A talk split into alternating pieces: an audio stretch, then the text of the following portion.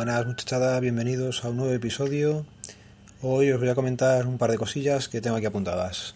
Lo primero va a ser deciros que justo tras acabar el podcast anterior y comentaros que la actualización con el GRS2 había salido bastante bien y estaba contento, pues la batería duraba los mismos tiempos que antes de la actualización, pues fue decirlo y justo empezar a ir mal. Me está haciendo solamente un día con la carga y es bastante lo que se le ha notado la merma ahora.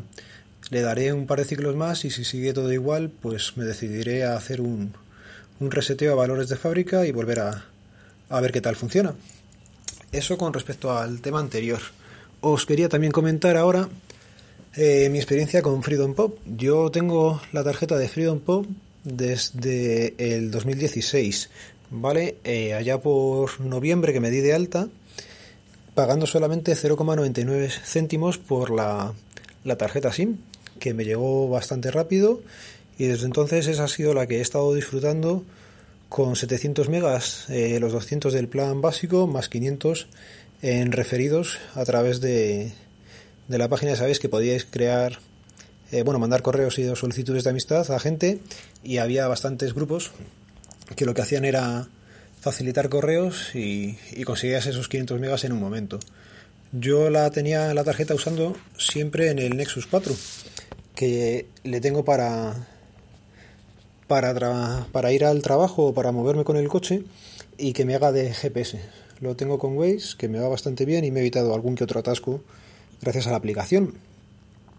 Ya os digo que con la tarjeta no he tenido ningún problema, estaba bastante contento y en octubre del año pasado, en 2017, me tocó volver a pedir una tarjeta nueva. Ya sabéis que querían cambiar todo el tema de, de las tarjetas y ya dejaban de ser llamadas por, por datos y empezaban a ser eh, llamadas por GSM normales.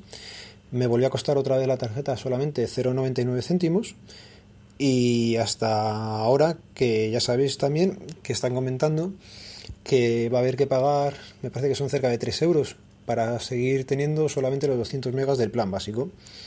En una jugada muy buena por parte de ellos, nos echan la culpa a los usuarios y creen que nos hemos pasado, pero yo entiendo que nadie ha hecho nada ilegal, habrá gente que ha sacado bastantes tarjetas, pero si ellos se lo han permitido, pues oye, es problema vuestro y no nuestro. Pero bueno, yo tengo que decir solamente que eso, que mi experiencia no ha sido mala, en mi caso solamente lo usaba para datos y he pagado en este desde noviembre del 2016 hasta ahora 2 euros.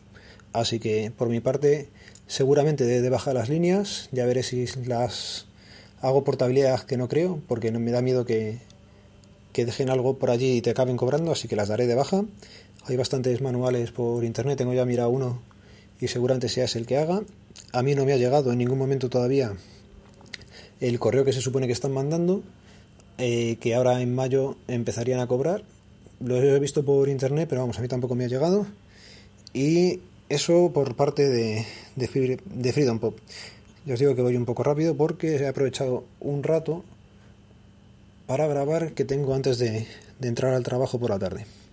Otra cosa que quería comentaros es eh, un artículo de Sataka que leí la semana pasada y me lo dejé aquí guardadico para para comentarlo. Y es en el que dicen que hay gente escuchando podcast y viendo series a velocidad más rápida. En el artículo decían a 1,5 y yo venía a deciros que desde el principio de los tiempos eh, escucho los podcasts normalmente a, a 1 por 4. Hay gente a la que te resulta mucho más sencillo escucharlo a 1 por 4 que a velocidad normal. Yo cuando grabo y me escucho a mí mismo a velocidad normal me parece que voy como al helado y me lo pongo a 1,4 y lo veo al mismo ratio de lo que estoy acostumbrado y me parece más o menos normal. ¿Qué más? Eh, ve la gente aquí o en el artículo comentaban que también lo hacían con, con los vídeos. Yo un vídeo no concibo verlo más rápido de lo que se ha creado, salvo que sea un manual o alguno de estos que hay por YouTube que te están explicando a cómo hacer alguna cosa y haya partes que entiendas bien o que sea la típica paja del principio y no merece la pena y lo pases más rápido, pero si no, no entiendo ver, por ejemplo, The Walking Dead o cualquier otra serie a velocidad más rápida de lo que se ha hecho.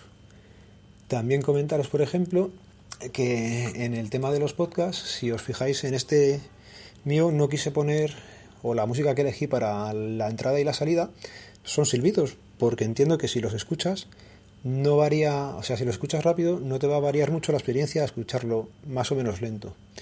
Eso me pasó, por ejemplo, en los podcasts que ha hecho eh, Monos del Espacio con Domin Rueda, eh, de batallitas así de, de música, que está muy bien, pero claro, el primero lo escuché a la velocidad de 1,4 y aquello perdía la gracia, con lo cual ya el segundo que hicieron sí que le escuché a la velocidad normal y sus voces me parecían que iban un poco más lentas de lo que estás acostumbrado, pero la música merece la pena dejarla con, con esa velocidad.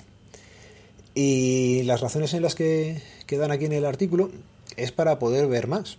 Yo ya digo que en mi caso, por ejemplo, las series las veo al ritmo que las veo, no tengo prisa por ver más, no, no hay ningún problema.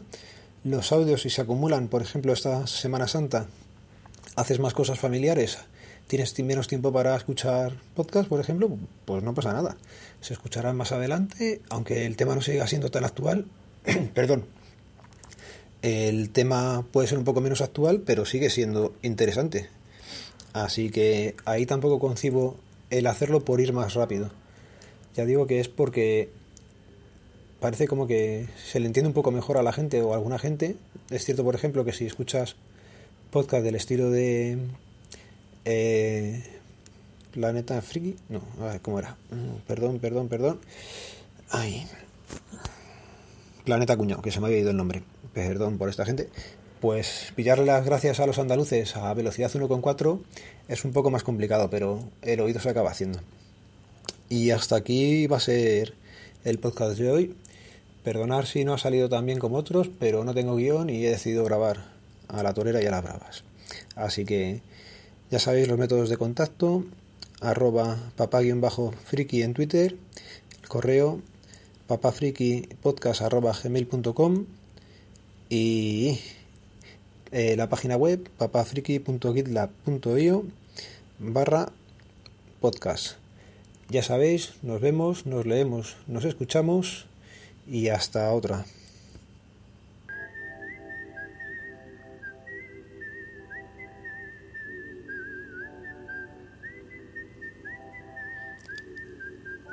Bueno, perdón, perdón, perdón. Vamos a hacer un inciso hoy. No quería despedirme, y en este sí que va a haber el explícito puesto, sin acordarme o aumentar a la madre que parió al conductor que el otro día, madrugada del domingo al lunes, casi se lleva por delante la vida de dos compañeros en el trabajo. Y todo porque entró en vía urbana, en poblado, bastante más rápido de lo permitido y acabó volando sobre la mediana, cayendo y invadiendo el carril contrario. Y ya os digo que destrozó el vehículo de nuestros compañeros. Así que ánimo para nuestros compañeros. Para el malnacido este ya te caerá la justicia encima y solamente volver a recordaros que el vehículo no es solamente un vehículo, puede llegar a ser un arma letal.